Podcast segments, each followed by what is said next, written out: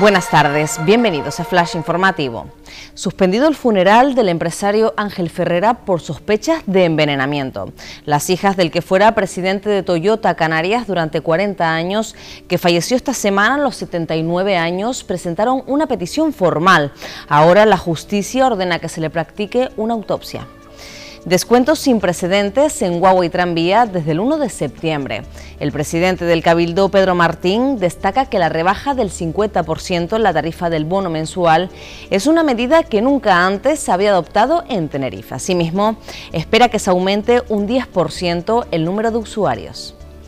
Fran Díaz, el alcalde palmero de un pueblo en Madrid, el aridanense es desde 2019 regidor de un municipio madrileño, oportunidad que se le presentó por casualidad y en la que se ha afanado los últimos tres años. En el futuro se plantea volver a la isla.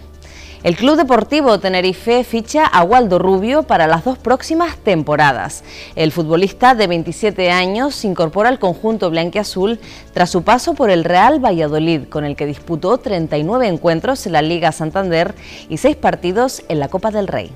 Más noticias en diariodeavisos.com.